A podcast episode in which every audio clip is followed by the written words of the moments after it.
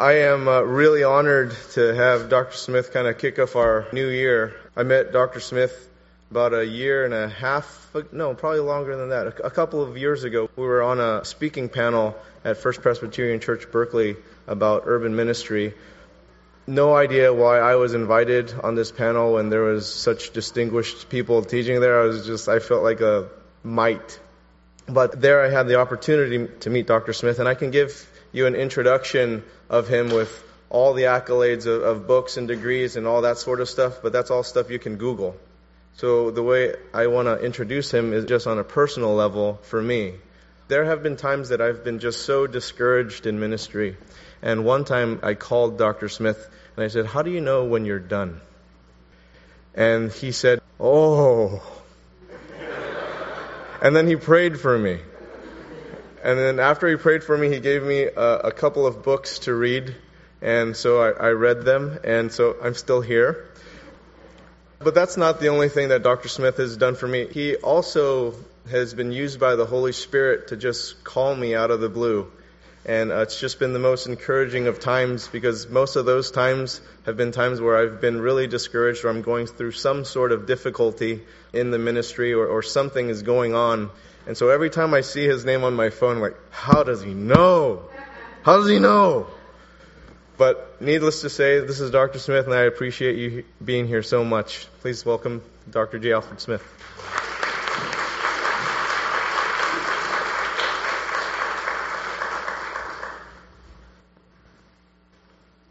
Uh, thank you for your very kind words, Pastor Lee.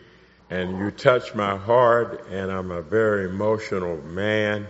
So I started crying when you said those good things about me, and if I had some money, I'd give you a big gift.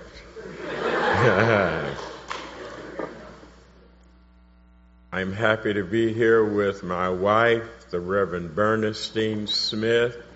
Uh, she is a minister to uh, the seniors at Allen Temple Church in East Oakland.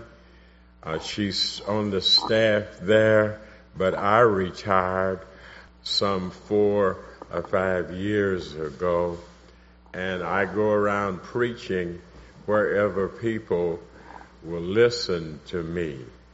And God has really blessed me to kick the year off here at Regeneration with your wonderful pastor. Uh, he is my friend, and we nurture each other.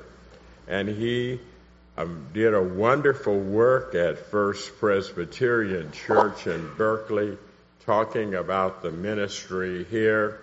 And I'm just uh, enthralled and entranced and amazed to see uh, so many young adult Christians because we live at a time when many young adults have given up on the faith.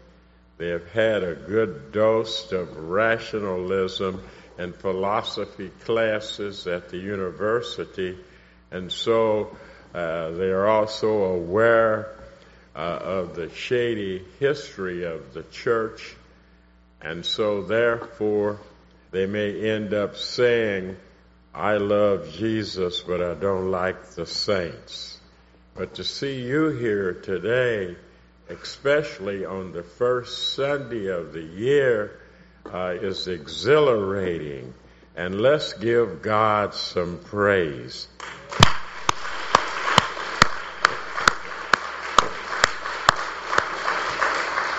Yes. I wanted to talk to you about how to begin the new year, and I was inspired by uh, the 43rd chapter of Isaiah, verses 1 through 7. And I see that you have your Bibles. My translation is the New Revised Standard Version or whatever translation you have will suffice. And may I begin reading from verse 1. But now, thus saith the Lord, He who created you, O Jacob, He who formed you, O Israel, do not fear, for I've redeemed you. I've called you by name. You are mine. When you pass through the waters, I will be with you. And though the, through the rivers, they shall not overwhelm you. When you walk through fire, you shall not be burned, and the flame shall not consume you. For I am the Lord your God, the Holy One of Israel, your Savior.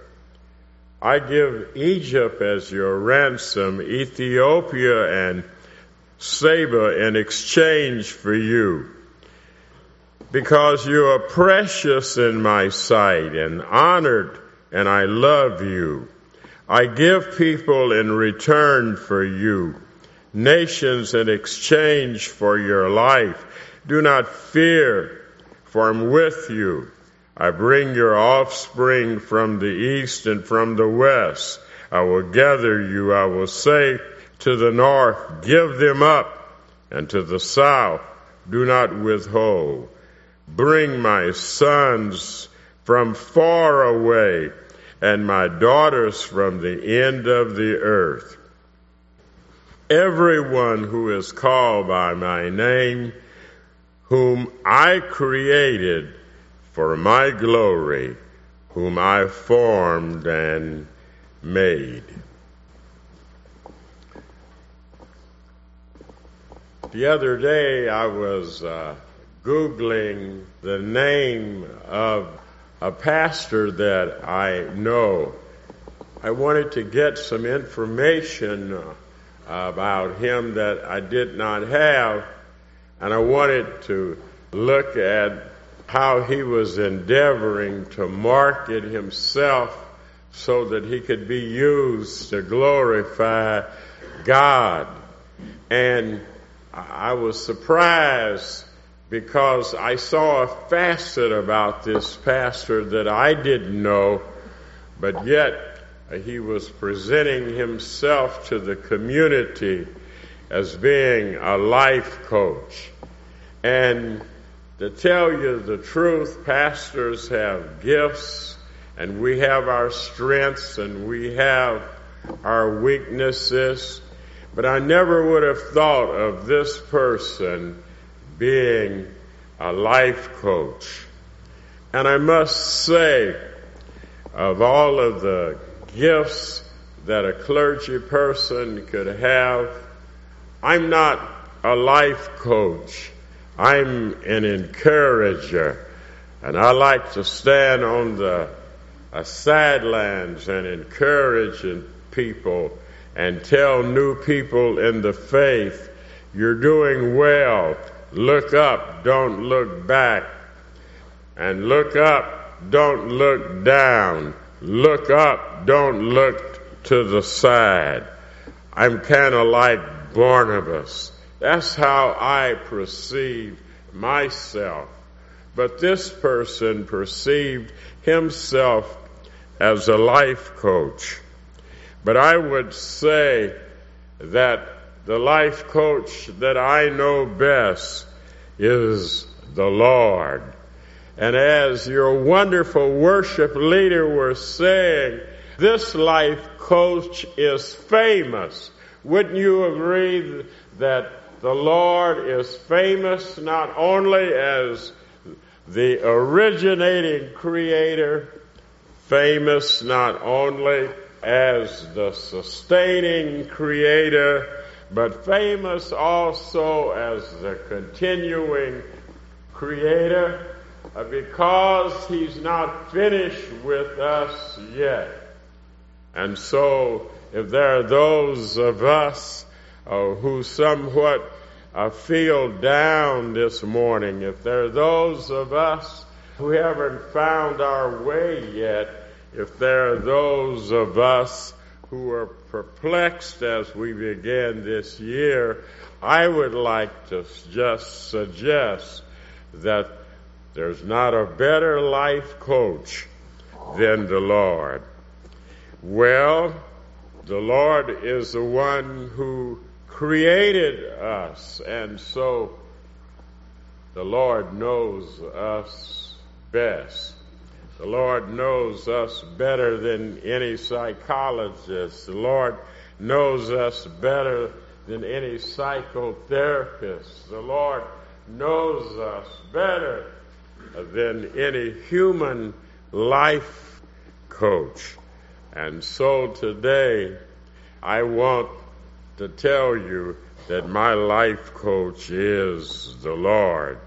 He's the one who created me. Well, what does the life coach say? Do not fear. That's what the life coach says. That if I'm life, your life coach, you aren't to walk through life afraid. Uh, you are uh, not to fear the unpredictable.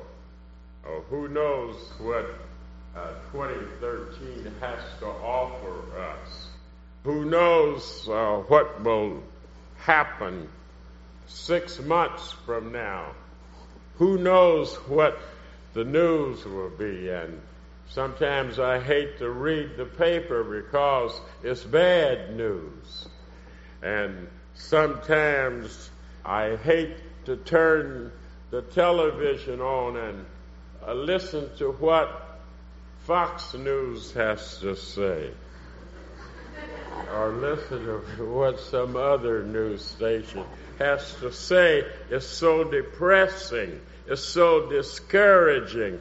And so, if you're listening to the news, you will be disappointed and end up in fear. But our life coach says, fear not. Don't live in fear. Don't live in worry. Don't have a lot of anxieties.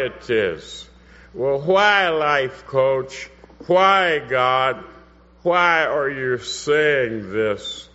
Do not fear. I've redeemed you. I've called you by my name. You're mine. You're mine. You belong to me.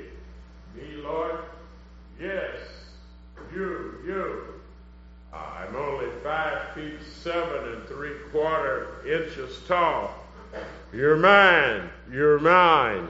Well, in the eyes of uh, my peer group, I'm not much. I'm not much.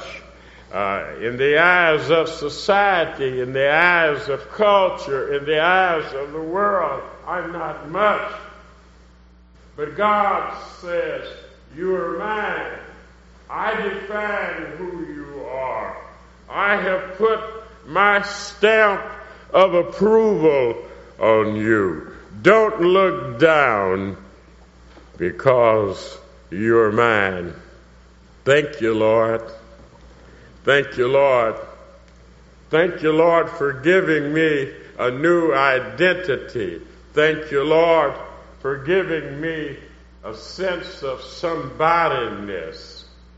Thank you, Lord, for giving me a sense of self-esteem because I can't love others with your love unless I love myself, but I can't love myself unless I accept the love that has come to me through your Son, Jesus Christ. Well, what does God say of fear not?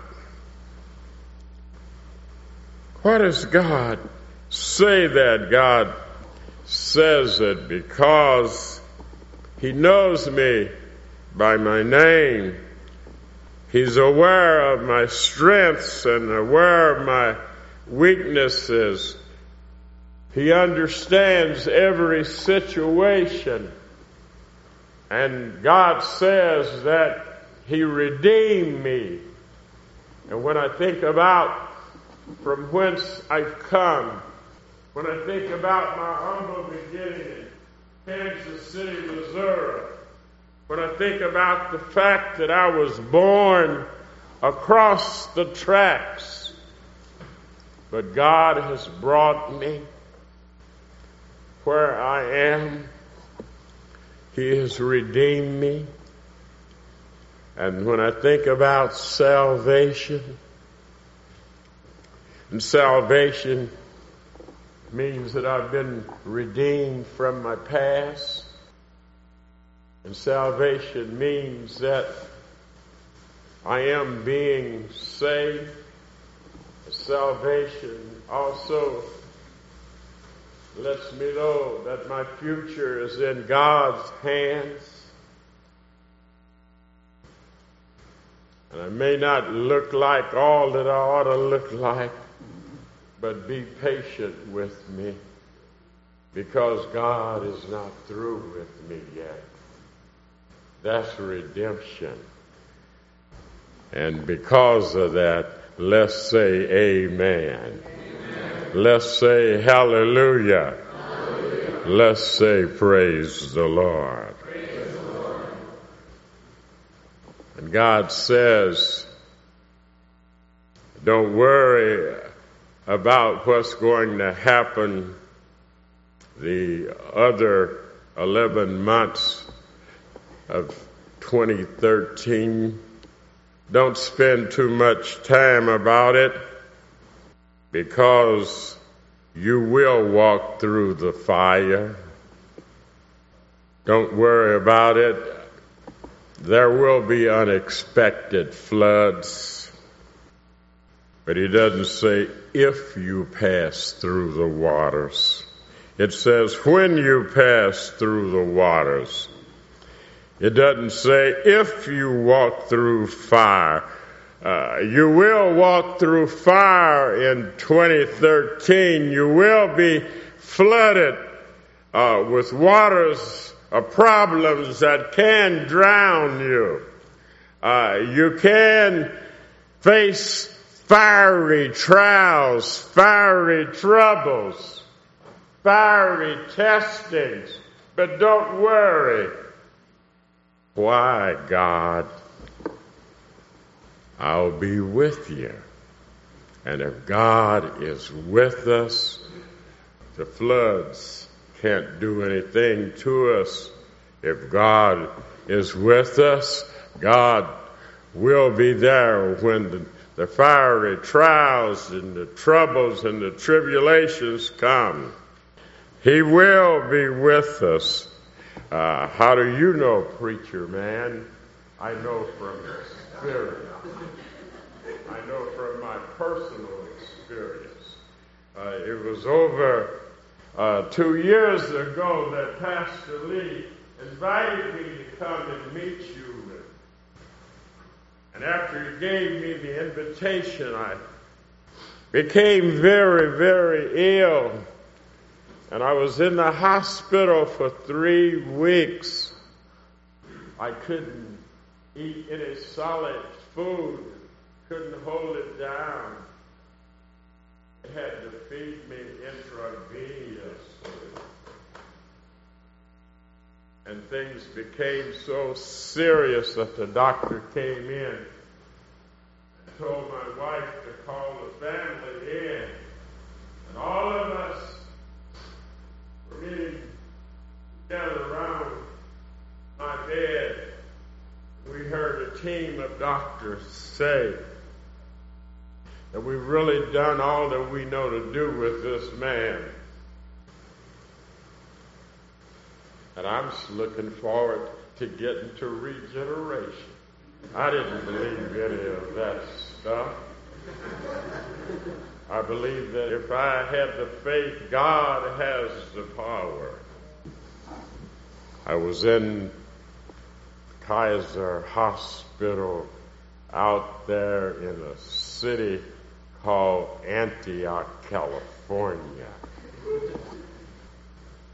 But it so happened that uh, there was a Chinese lady physician from Walnut Creek who came to Kaiser on a special assignment for three days. And we heard about my case. She wasn't assigned to it. But she happened to walk into the room at the time that the doctors were giving the bad news. But here was a good news person with a good news message. And she said, I observed what you've been doing, and you've just been looking at the man's charts. You've just been reading what the charts saying. Look at the person. Look at the man. And that made me feel good. I said, God sent that woman in here today. And she said, look at him. Do you see signs of death in his eyes? Listen to his voice. Does it sound like this is a person who's given up hope? I look at his family. Can't you tell that they're people of faith? You aren't going to send this man home and feed him intravenously and have a home nurse. I tell you what you're going to do. You're going to try to feed him three days on a soft food diet. And I tell you, if he can handle that for five days, on the sixth day, he'll be able to go home. And I, I was shouting hallelujah. I was shouting very Pentecostally in my spirit. And my family went out and told all of the friends what that doctor said. And there was a prayer chain across the Bay Area, a prayer chain wherever. Uh, there were folks that uh, knew the Lord, knew about my condition. And I'm here to tell you prayer works. And, and here I am in Regeneration Church because God can do anything but fail, I tell you.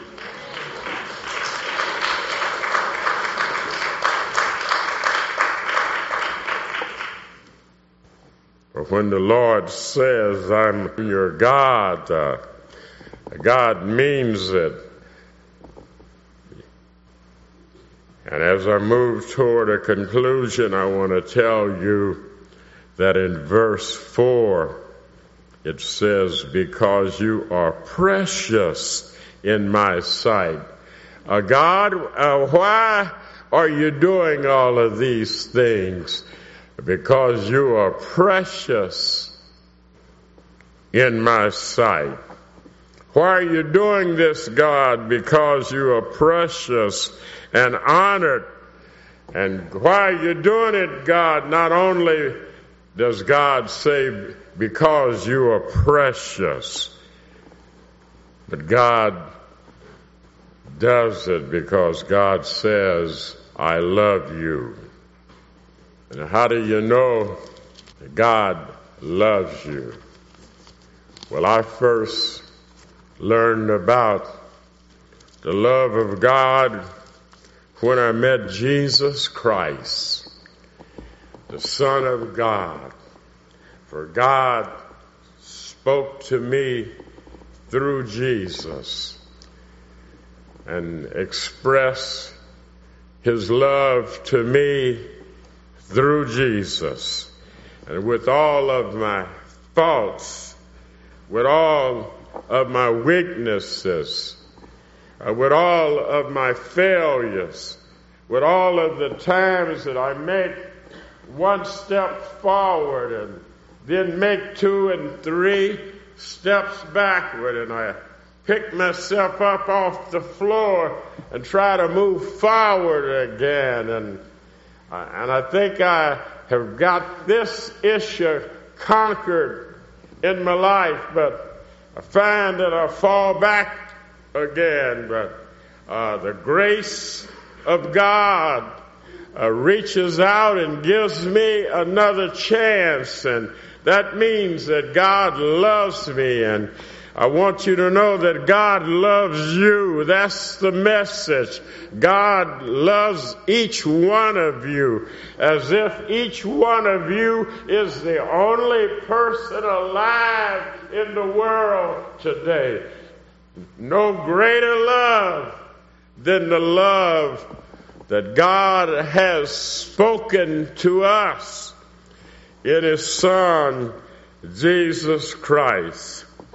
And well, that seems to be an impossibility, but with God all things are possible. Uh, when God looks at me, when God looks at my fragility, He looks beyond all of that and He sees Christ in me. He doesn't see J. Alfred Smith, the slow talking five foot seven Missouri preacher transplanted to California. But when he looks at me, he looks at me, but he sees Jesus because I'm covered by the blood of Jesus. It's the blood of Jesus that covers my sin. Who wouldn't want to serve a God like that? Who couldn't praise a God like that? And so I want to say, new generation, God says that everyone whom I created for my glory. And so you're in the world today because God created you for His glory. God created you to make a difference in the world. You can make a difference by just allowing the glory of God to shine in your life. And yes, God looks at me and sees Christ who covers me with his blood. But what does the world see when they look at me? And I hope that the world will look at me and see Jesus living in me. I hope that the world can look at me and see the love of God being in my human heart. The love of God pouring forth from my human lips the compassion of God being felt in my human hand. Christ in me, the hope of my community, the hope of my family, uh, the hope of children yet unborn. And as I leave you this morning, I want to challenge you to touch somebody with the love of God. Touch some life with the goodness of God. Uh, and the trouble with a, a beautiful church like you that listens to what the preacher has to say, the preacher doesn't have sense enough to quit. As I uh, go to my seat, I want to tell you I grew up on the other side of the tracks in Kansas City, Missouri. Was born out of wedlocks, a boy of a single parent. I lived in a tough neighborhood. The streets were muddy. But when it rained, the city didn't care much about my part of town. But one day, uh, as uh, I was walking from my home to our church, an old man named Mr. Boswell was sitting on the front porch in a chair. He called me by my name. Said, Jimmy, come here. And I said, Yes, sir. I walked up to the porch to see Mr. Boswell. See what he was going to say to me. He said, Jimmy, God has a place in the world for you. I never forgot that. Growing up, I'd get knocked down, but I'd get back up and wipe the dirt off and remember that God had a place for me. And I want you to know that no birth is an accident. That God has a place for you and you and you and you and you. And my challenge to you is to let the world see the beauty of Jesus Christ in you. And as long as He is your Alpha and your Omega, as long as He is your Lord and your Savior, you need no other life coach but Him.